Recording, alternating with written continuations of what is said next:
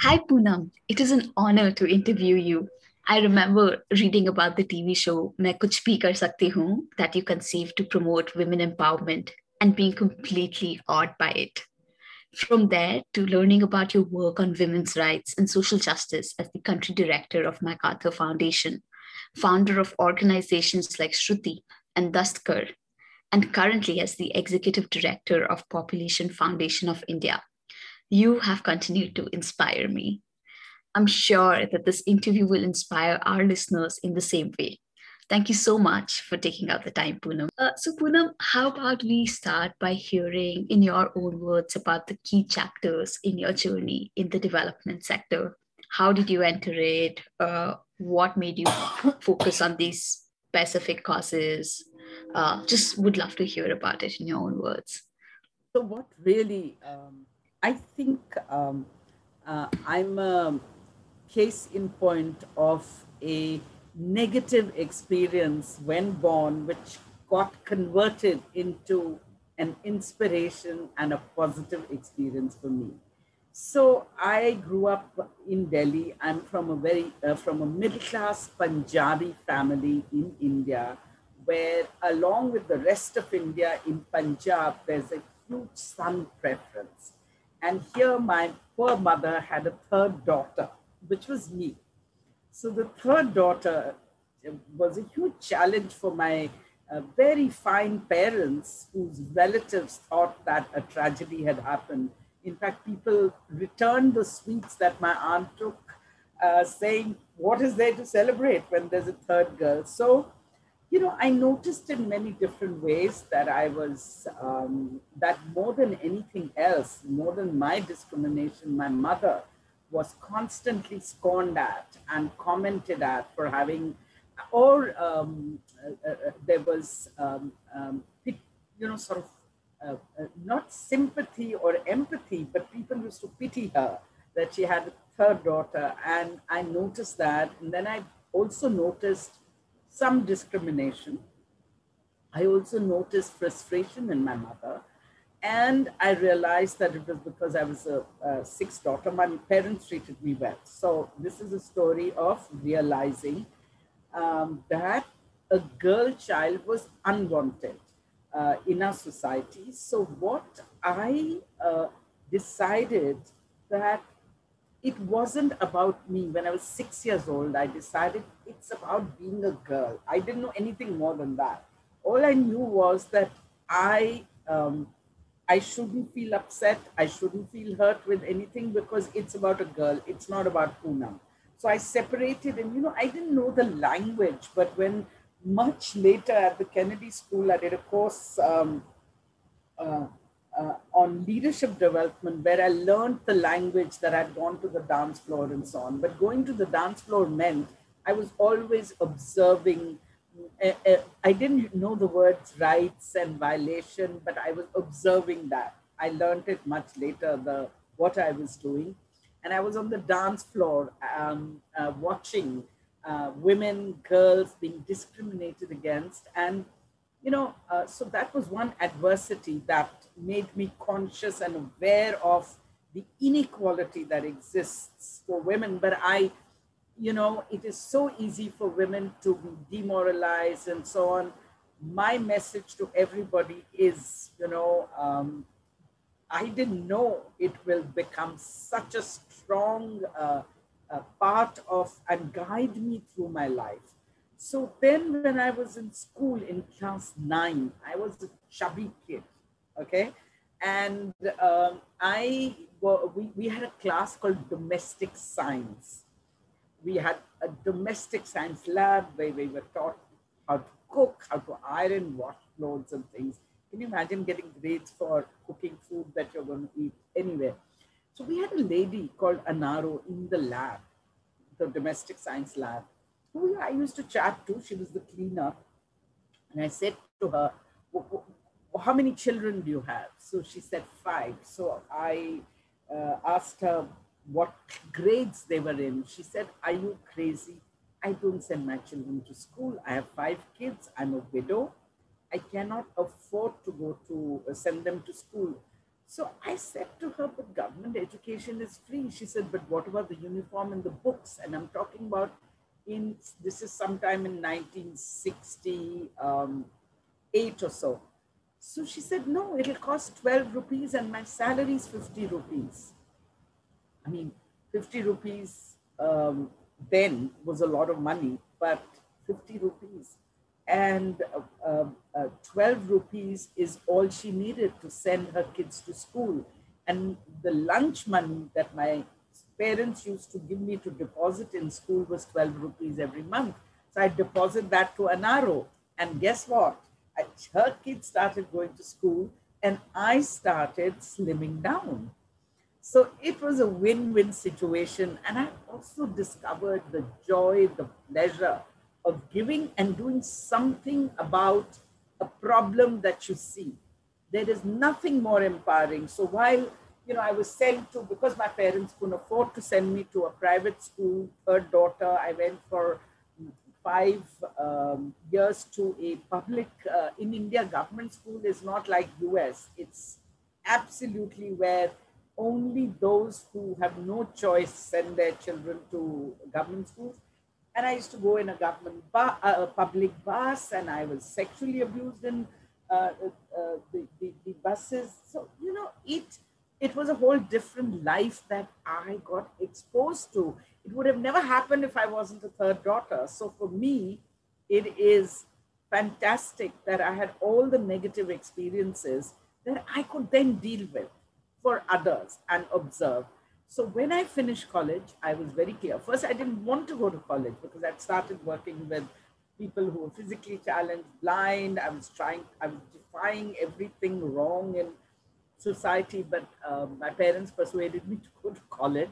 I finished a um, honors in psychology, um, undergraduate, and I, while I was in college, started working with leather workers because we had to do the social service and it, it's, it's a government scheme, a national scheme called NSS. And I found that people, there was not very much happening there. People just marked attendance. Also, there was nothing to learn. So I decided to create my own NSS program. And I went to the closest slum near my college and I found leather workers there who were really exploited in factories and they were very talented migrants from UP, Bihar, various places. I also was working with some women uh, um, who were widows in the Red Cross Society.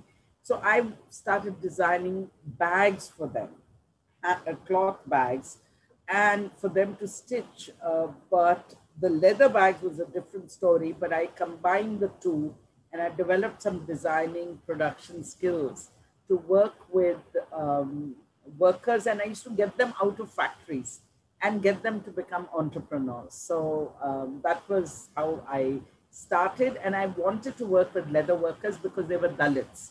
You know, in our house, there was discrimination against uh, people who were uh, um, Dalits and they are the ones who clean your house. So I noticed that. And so that made me want to, okay, so you see a problem, you know, you have to look for a solution.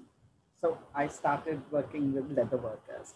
And then I set up cooperatives of leather workers and I wanted to set up a federation of leather workers.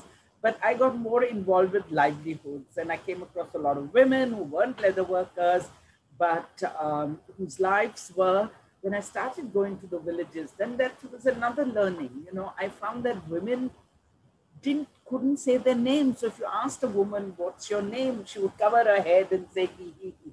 I realized that women didn't have an identity. You know, every woman uh, born in the villages is called so-and-so's daughter, the father's daughter. So if your father's name is John, then you're John's daughter. Then you marry a guy um, called Dick, you are his wife. You're not, your name is not mentioned, so-and-so's wife. Then you have a child and when you have a son, you're the son's mother. So, you know, the first thing I did when I was looking at, you know, um, uh, women's issues was to get a video and get women to say what their name was. Because, you know, they even that they couldn't. It was part of their um, upbringing and culture and social norms. So um, I then decided I had to start employment opportunities for women and men. Uh, so I start, you know, so I created this NGO, co-founded this NGO called Dastkar, which works with self-employed artisans, and most of them are low caste, people who belong to the untouchable Dalit background or the very nature of their work makes them low in hierarchy. So that's how I began. Inspiration from others who had problems and mm, inspiration from my own experiences it's it's really interesting to hear how your passion and your discovery at each stage led you to do different things from working with the NSS to finding Dastkar and working uh, helping them create their own employment opportunities or being self-employed. So how did you move beyond that from starting Dastkar to being the to finding sakti ideating that to MacArthur Foundation? So I have always responded to two things. One is the real problems in society. I've never thought of it as a career. What is my expertise going to be in? What is the expertise I have right now? No, you see a problem, you must find a solution. So it was things like that that guided me. It was values, it was way of thinking. So uh, there was no question of I need to get trained, educated, and so on. You know, so when I started working with leather workers, for instance, I was also, I, I didn't only work with people who produce bags, I went to work with, uh, amongst the Dalits, the lowest caste is the people who flay animals for leather and then they treat leather. Oh, it's horrendous, you know, when they cut animals or when they're flaying the animal, you know, they don't have any tools, they don't have a space, you know, a platform. So I would watch all the blood fall all over them and it added to the untouchability and the filth and it was such horrendous working conditions. So I started going to the, there was a, a, a public sector um, uh, supported, uh, because there's so much leather work in India, uh, called um, the Leather Research Technology Institute. You know, I may not be saying the name, um, uh, I'm, I'm maybe mixing the words, but it was a technology institute for leather, export for export manufacturers, because India was promoting a lot of and exporting a lot of, uh, uh, not importing, exporting a lot of leather goods. So I would go there and understand technology of tanning and see how we can bring the tanning technology and the flaying technology closer to these guys so that they could improve and enhance their incomes as well as have a cleaner work environment. So you go and learn, you know, there are opportunities. And then I wanted to create one of the, you know, I wanted to create a market for artisans. Okay, so what had I done? BA in psychology. I didn't know anything about marketing. And so what did I do? I went to, I stormed into the Indian Institute of Management. Of course, people uh, encouraged me and somebody introduced me to this great uh, professor called Ravi Matthai, who was also the director at some point of IIM uh, Ahmedabad. He was a co, one of the co-founders. And he, you know, I went, he, he was setting up something called the Jawaja Rural University and, uh, you know, and a big focus was on marketing. So I went and said, I want to learn from you. This is a very busy guy, a great bar house and a management guru. And he said, sure. So how often can you come to Ahmedabad? I'll hold classes for you over the weekend. So, you know, the point is that there is, I am not trying to tell you, I just did it on my own. People stepped out to support me. And let me say to everybody who is thinking of a career or as a student or as a young person, you know, when you really want to do something, the universe conspires to help you make it happen. Only you have to want to do something and you want to, you know, the for that and the masala to spice it is uh, to get the recipe right is your willingness, your uh, passion, and your commitment, or your really wanting to do something. And then all these things, people encouraging you, doors open for you, you go into a fast track, you know, even the uh, uh, the, the, the fast track is designed by the universe for you. You know, you don't even know what to anticipate. If I was to make a list of the number of people who helped me, and 50% without asking for help, I would go and speak about my work somewhere, and they'd say, Oh, but can we do this for you? And we'll give you, go to IIM Ahmedabad, you must meet Ravi Matthai. You also have to aspire to not assume you know everything you have to aspire to learn from others. And they're there to then support you. Not everybody will support you, but don't be disappointed. Nobody told you that the world is a perfect place and everyone helps everybody, right? But there's enough people who step up to support you. So I went through these classes with Ravi Matthai, set up Dastkar. And the second strategy I always used was co-founded Dastkar I always bring in the best minds. You know, don't be scared of best minds. Bring people who are better than you to work with you. A, your work will be better. And two, you can move, you know, you can move on to do other things. So I have never, any NGO that I founded, which was in the first 10 years of my work life, I spent no more than three years. I moved on because there were great people who could do an equally good or better job. Only thing is, you know, they will take it in another direction. And you will take it in another path direction. But all directions are, as long as the aim and the uh, uh, objective is to common, then you're fine. So, so I set up, so I went on to set up Dastkar. but then in the uh, meantime, I uh, had to earn money, okay? So before, so I used to take money from my parents to travel. And, you know, I was very inspired, by the way, also by Gandhiji. So talking about learning, I learned from Gandhi that he didn't know anything about India. When he came back from South Africa, he knew very little about India. Um, uh, he studied in England, then went and uh, practiced law in South Africa. And when he discovered uh, apartheid and discrimination, and he decided to come to India. He didn't know anything, so he decided to take a train, go in a train all over the country, and visited villages and stayed with the poorest. In the so I thought that formula was great. If I wanted to work on poverty, I felt I didn't need to go to you know. I had studied certain amount.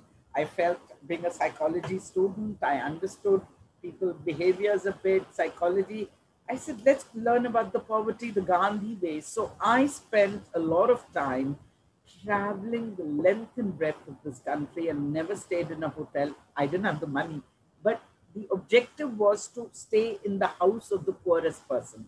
I could have gone to villages and stayed with better off or with NGOs because you know they give you free accommodation and there are so many NGOs across uh, India and I used to get in touch with them, but I would not go and stay with them and the learning that I got, you know, um, you know, bed bugs. So in one, I, I chose one house in um, um, uh, Maharashtra, 100 kilometers, a tribal area.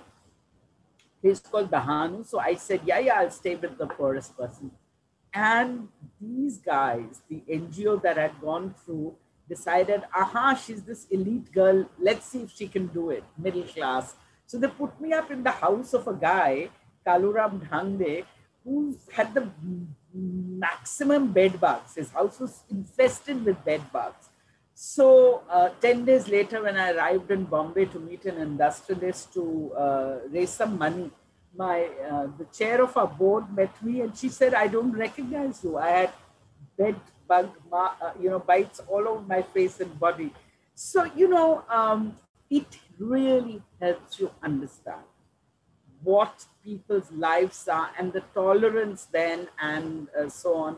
So I, uh, you know, I used to uh, travel in um, third three tier, which was unreserved. Uh, I never had enough money or time to get a reservation. So I used to buy my ticket. I used to travel legally, but there wasn't a seat for me. So I used to sit outside the toilet. Um, and, uh, you know, um, um, it was very smelly when people came in and out. And I remember uh, some people smoking there. And I said, Why do you keep smoking? They said, To deal with this smell. So you know there were ways to cope with everything so there the, the smoke really helped me.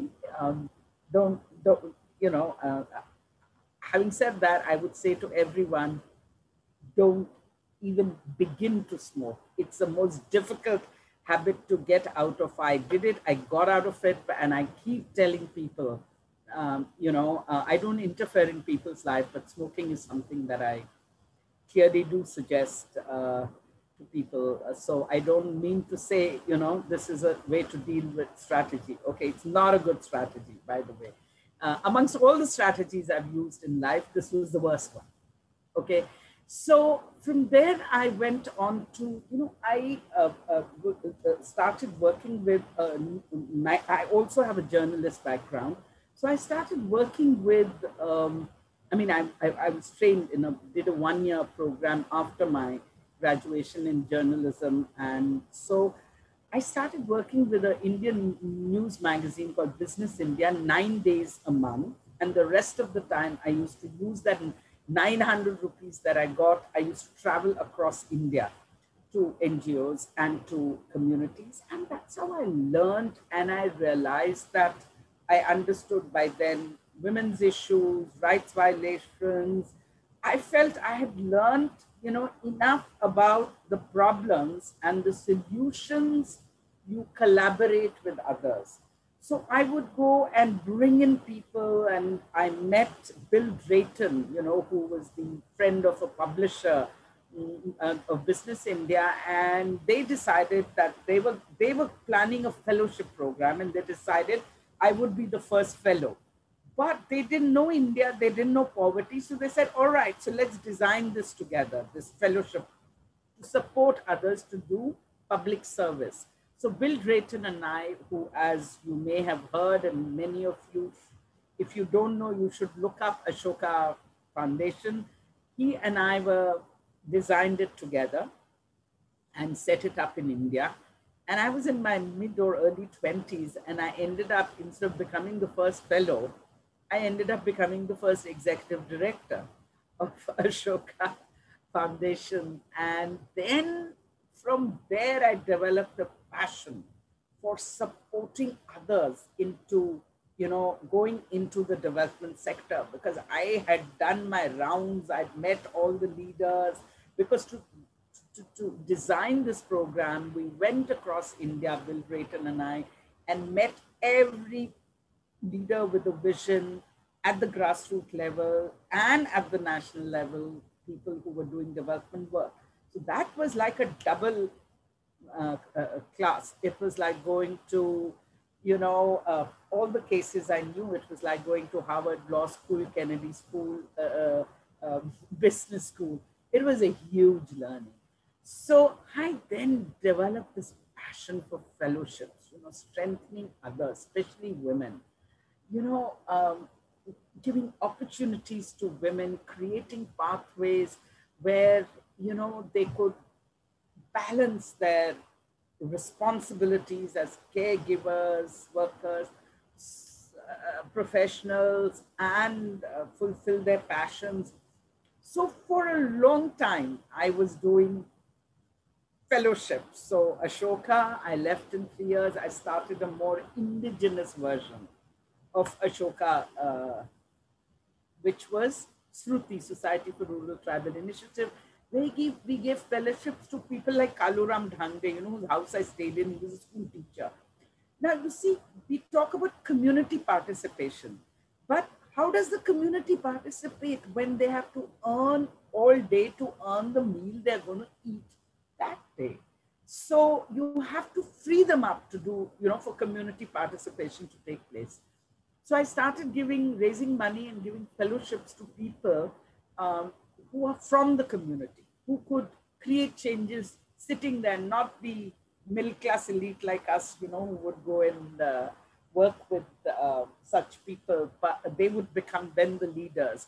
So really leadership of people, investing in leadership of people who want to work on development issues and you know at a very young age i got so much support from others that i knew the value you know of that support so i set up shruti and then i um, simultaneously, Mrs. You know, Mrs. Gandhi was assassinated by, um, unfortunately, um, uh, her, her security guard who was a Sikh. And it led to a lot of riots in Delhi and India in 84. And so I led this, starting with stopping the, trying to stop the violence, then leading a peace march with a few of us who came together. And then we got into a relief and rehabilitation for the widows and the families. And so I simultaneously did that. And simultaneously, I had, uh, um, you know, the, the one person who I met on the roadside when we were trying to stop the violence, there were two cars the day after the violence broke out. The car I was in, and some of my um, couple of colleagues, uh, friends, uh, development activists, and there was another car of uh, uh, two people who knew the establishment. That is the person I married ultimately, my husband. And we said, you go to, you know, the establishment, and we'll go to the other organization, uh, political parties to call for a uh, curfew and uh, uh, curfew was already there, but all in the, we were ready to have armed forces come in and stop the violence because we realized it was going out of control. So simultaneously, while I was setting up these two organizations, I was making friends with Shiv, who I'd met on the street.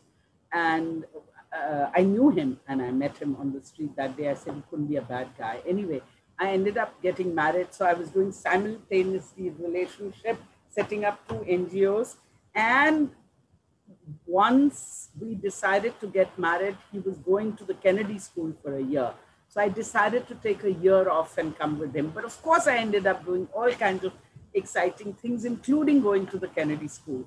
So, having run two fellowship programs when I was coming back to India after my husband finished his PhD and we got two kids, and I also did my mid career at the Kennedy School, we, um, MacArthur Foundation, uh, had this leadership program they were starting in India for mid careers. So, you know, I was synonymous by then with mid careers. I had experience, so they thought, why not her?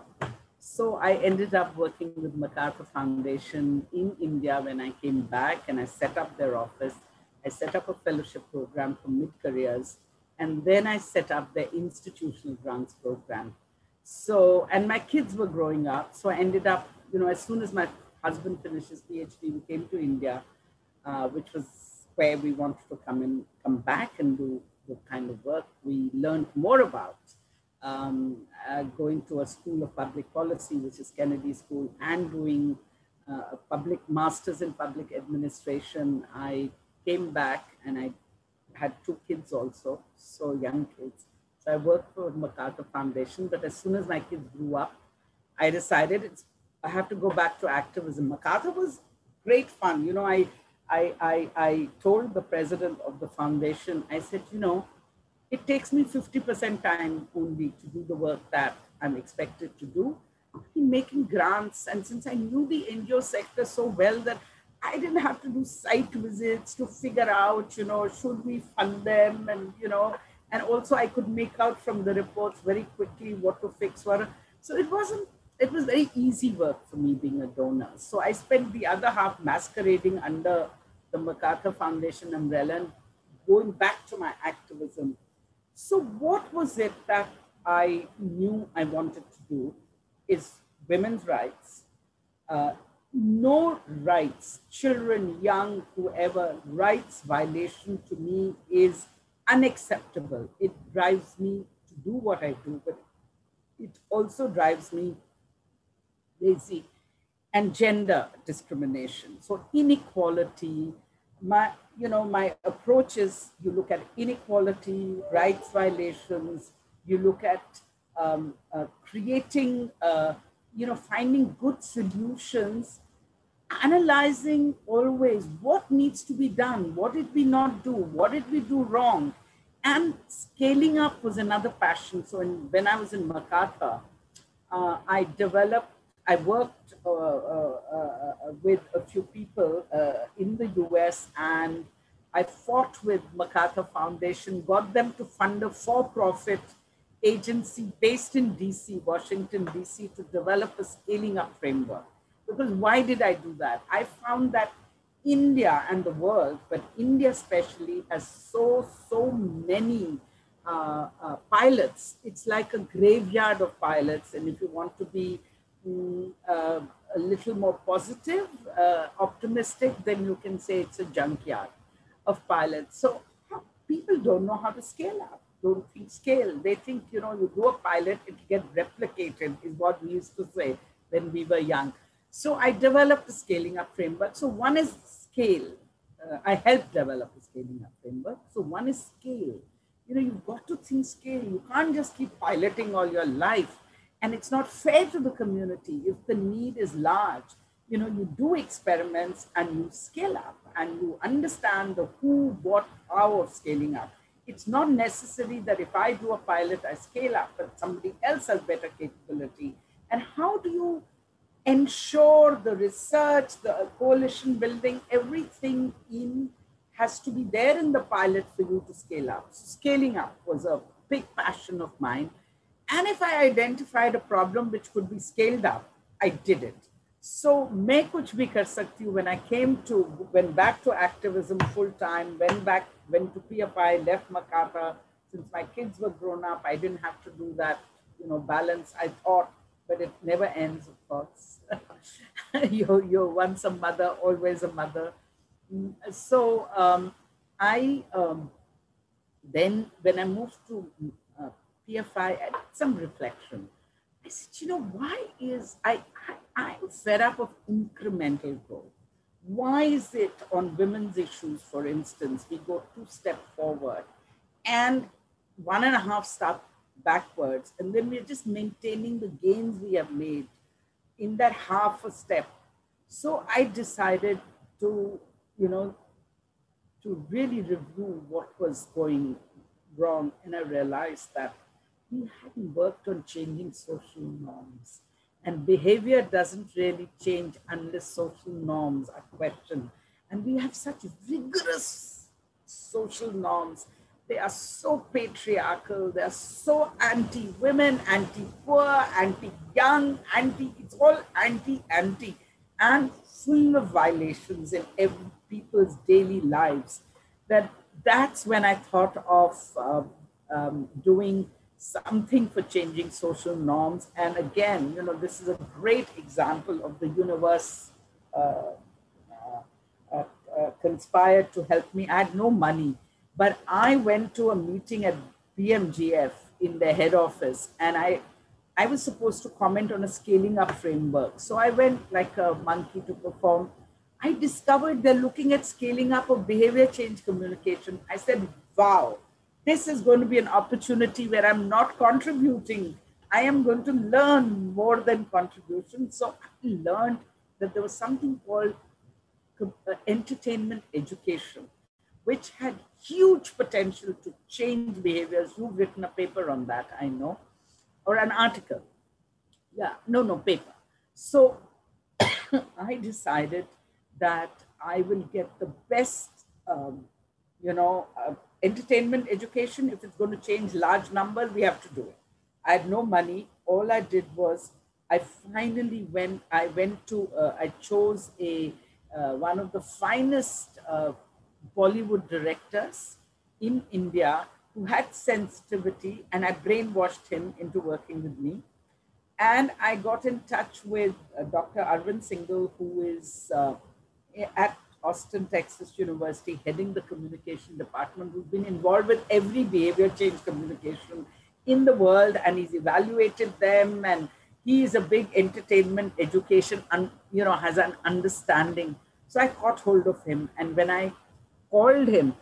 Uh, he said, Desh ke liye kuch bhi karenge. He said, for the country, I'll do anything. Sure. I said, I have no money. I have this dream. Can you come to India and do a workshop with my colleagues? And with the, I've got a film director who I want to, you know, seduce more into doing the work. So please come. And he came and uh, Feroz Khan, the director we chose, who made Gandhi my father, and he's a brilliant theater director in fact, he learned all about women, and we called the uh, women and uh, women's issues, and we did a program called "Main Kuch Bhi Kar Sakti I, a woman, can achieve anything." So the three of us went on a journey along with several of my colleagues. And in the meantime, you know, there was no money, but the money came. Different gave us, I was, you know, you've heard of an elevator pitch. I I never thought I had the ability to do elevator pitch because I'm used to giving money, not asking for money. But I was with uh, a senior person from DFID in an elevator, and I uh, told, and she had heard me speak. I was a plenary speaker at the meeting. She'd heard me speak, and she said, "Oh, let's go up the elevator. To pick up my bags, and so we can chat on the way." So you mentioned that you want to change social norms and behavior. So I said, yes, absolutely. In two minutes, I told her what I wanted to do. And in six months, I had a $2 million grant from um, DFID to start the season one of Main Kuch Bhi Kar Sakti. And, you know, when um, they found that Main Kuch Bhi Kar Sakti really impacted communities, not, we hadn't done the research.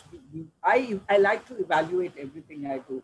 I am my worst critique that's another. You know, I have no fear in critiquing myself and getting others to critique me. I don't deal well with compliments. I feel very uncomfortable. So people know I will be more comfortable getting because you know you get great feedback and you learn more from what you did wrong or you learn what not to do is more important than or equally important as learning what to do. So um, um, we hadn't done the evaluation. It was part of the design and external evaluation.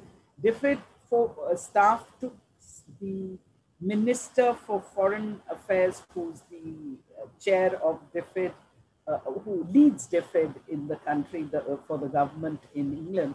He went to some rural area and found that women of, in their project didn't want to talk about what he wanted or his staff wanted to ask, they wanted to tell him about Main Kuch Bhi how it's changed their lives. So guess what they did? They gave me a top-up grant. Now I'm a donor. I was a donor before that. I'd never heard of a top-up grant, but I got it. And I didn't even have to do a proposal because it was a top-up grant. And I did season two.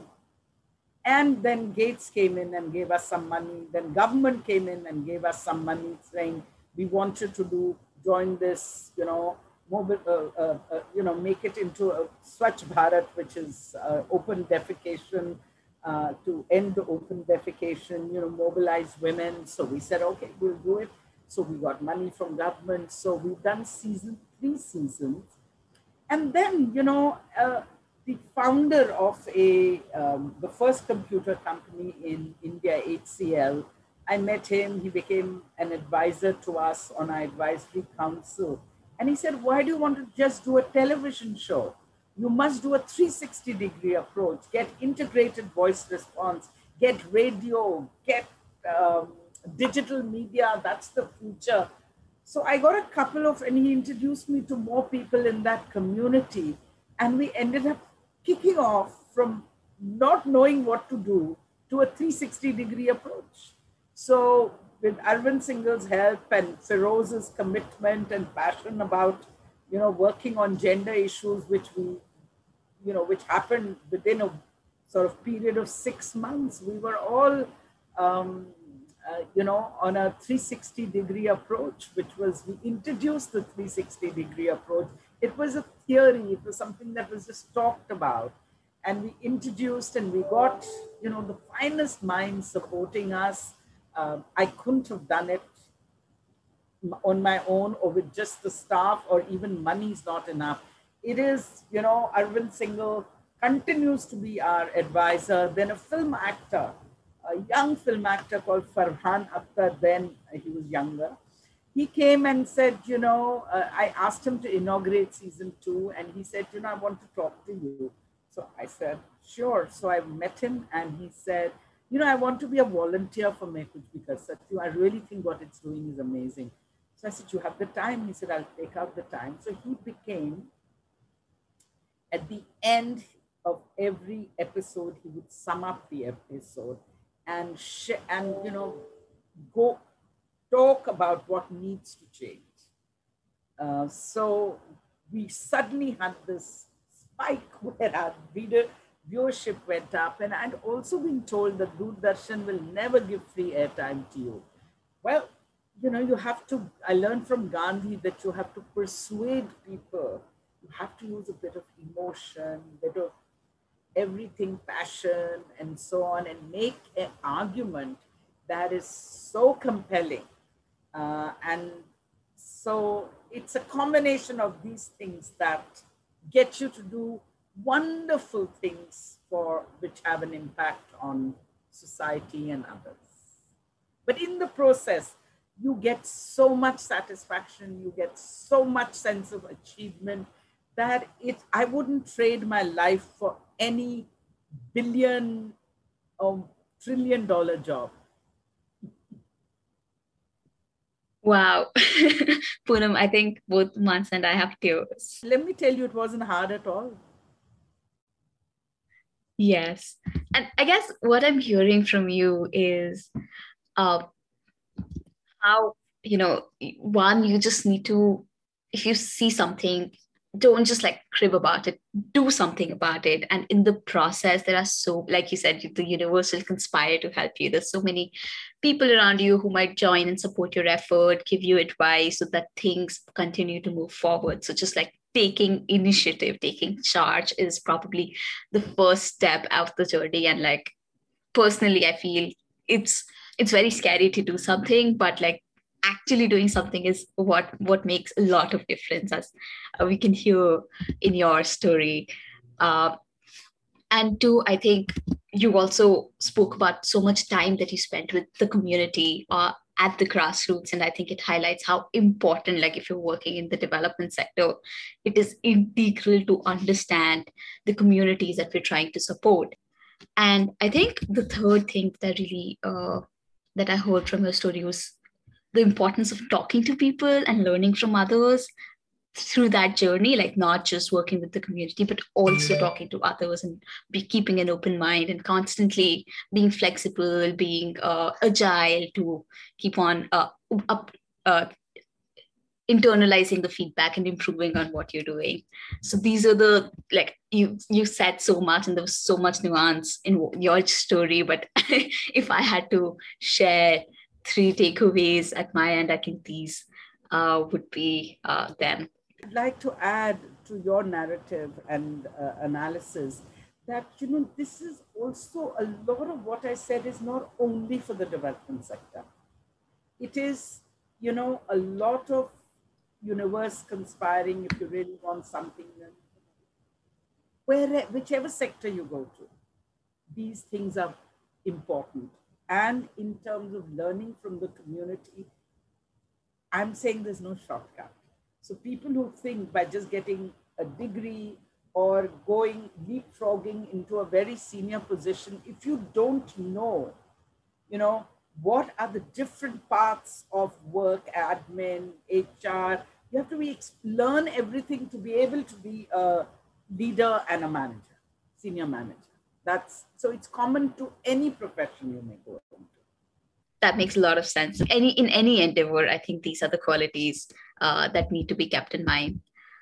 Poonam, you've done such a wide variety of work, uh, like activism, relief work, setting up that fellowship, doing philanthropy, running Main Kuch Bhi Kar Sakti Hoon. So these are such like in terms of the kind of work you did, they differ a lot do you have any takeaways on like if you had to compare these different ways of working what have your experiences been like? What did you like the most? I liked a lot of what i did. So the learning was as exciting and important as doing okay? So um, and any problem or any opportunities that is given to you if you don't take it it's a lost opportunity is how I feel. So you take the opportunity and you can learn alongside. You know, um, uh, you have to keep up with the issues. You have to keep up with the data, the literature. You don't become a geek and read all the time, but you have to, you know, you can't say that, you know, I'm going to, I don't know, I don't need to know what happens out there in the world. You need to know. You need to know what is happening in the education field, how is it linked to population how is population linked to technology? You know, uh, in terms of technology in many different ways, uh, not just contraceptive technology or um, um, the data and so on. You need to know how you can use technology to communicate, for instance. So you have to keep up with what's happening in the world. Uh, you know, you have to be alert.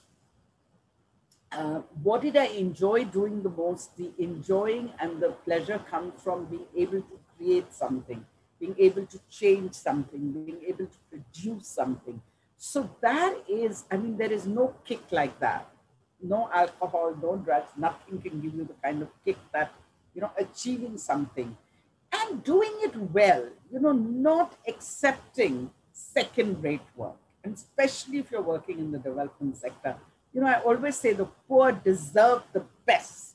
They deserve better than what we have. So, you know, people would say it's very expensive to do these. Uh, um, I was working with somebody on thinking through uh, long years ago uh, ambulances, you know, which would be which would you know go as little hospitals to um, the most remote areas and they said if you air condition it you know i said the poor deserve air conditioned ambulances. And then we talked about um, you know places where the ambulance couldn't go. So on a donkey um, you know a suitcase with all the remote tech you know way of testing and so on was going to go. And we call it talk, talk on a donkey. And they kept cutting corners and I kept saying, no, the poor deserve the best. Let's get the best talk box. Um, or uh, so, so, uh, you know, uh, so remember when you're working on these issues and when you're working with other people's lives, you know, when you're working on health issues as I do, it is unethical not to keep up with the research and not to evaluate what you're doing. So um, evaluation also gives you, you know, tells you what.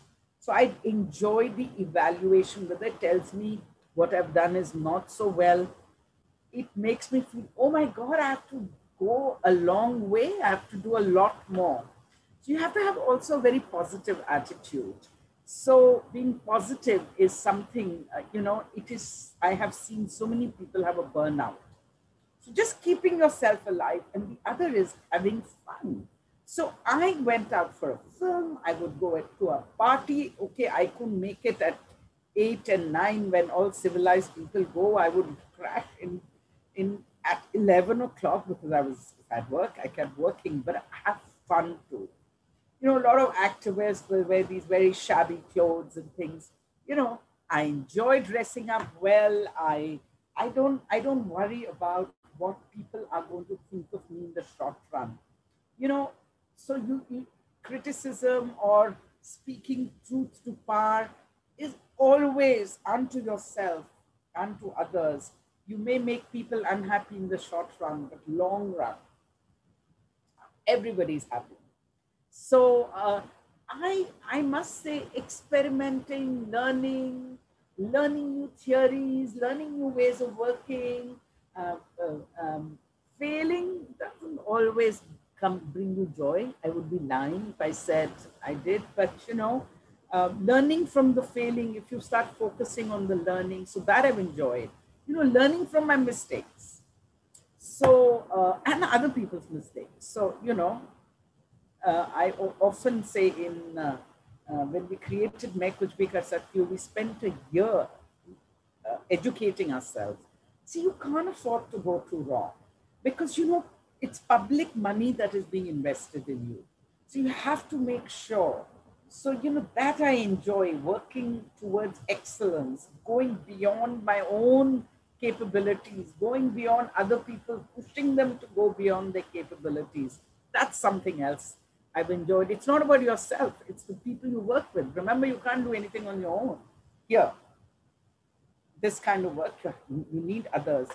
And so you have to invest in them, you have to help them grow, perform.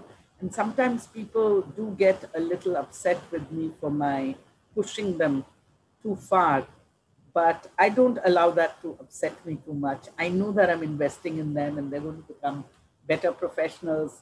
here or when they leave me. There are people who've left to work with me because I'm pushing them hard, but they've done a great job in the next place. And they've always come back to me saying how much they learned from my, you know, I have young colleagues telling me, you know, I cried after I came out of your room, but that's when I learned the maximum in retrospect. So, you know, working hard and trying to strive towards excellence in any job, but when you're doing development work. So I've I've learned to do that. You know, nobody comes to the world perfect, doing excellent things, but you know, so I've enjoyed doing that. You know, I've enjoyed growing and becoming. I've also have to work on your so many aspects.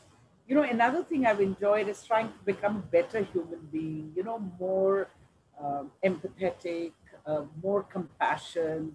At one point, I struggled that I had less compassion for people who were nasty to me. So I learned how to, I worked, you know, I went to, I remember I used to do these workshops with the Dalai Lama and I, he said, you, you know, you've come for seven workshops. You don't need to come. Why do you come, my child, every year? I said, you know, I want to learn to be more compassionate. And he said, you know, you, you, I, I, I, I can see you're a compassionate person. So when I told him I, I wanted to be learn to be more compassionate towards those who I don't like or who are not good to me, that's a challenge for me. And he told me this wonderful story that changed my, you know. So you have to go for help where you think you need, um, you know, you have to also keep working because we all have our jealousies and our, you know, all the traits that human beings have. We have to, we have to constantly work uh, towards overcoming. I haven't overcome everything. There's a lot of work still to do and a lot of learning still to do. And so, to answer your question on change career, it's the response to a problem, it's learning, and it's bringing in others who have expertise and more experience than you. That's the trick. And uh, to conclude, if you had to give one advice to your 20 year old self, what would it be? So, one thing I would say you can achieve in both men and women, I say that too. You, with all your other responsibilities, society, and the taboos and everything, you, you know, whatever challenges you have, you can overcome and really, really do anything. And you must, you owe it to yourself and you owe it to the world to go out there and do what you really want to do and do it. Don't get too confused. Should I do this? Should I do that? Pick up one thing you can always change and go to ultimately land where you want.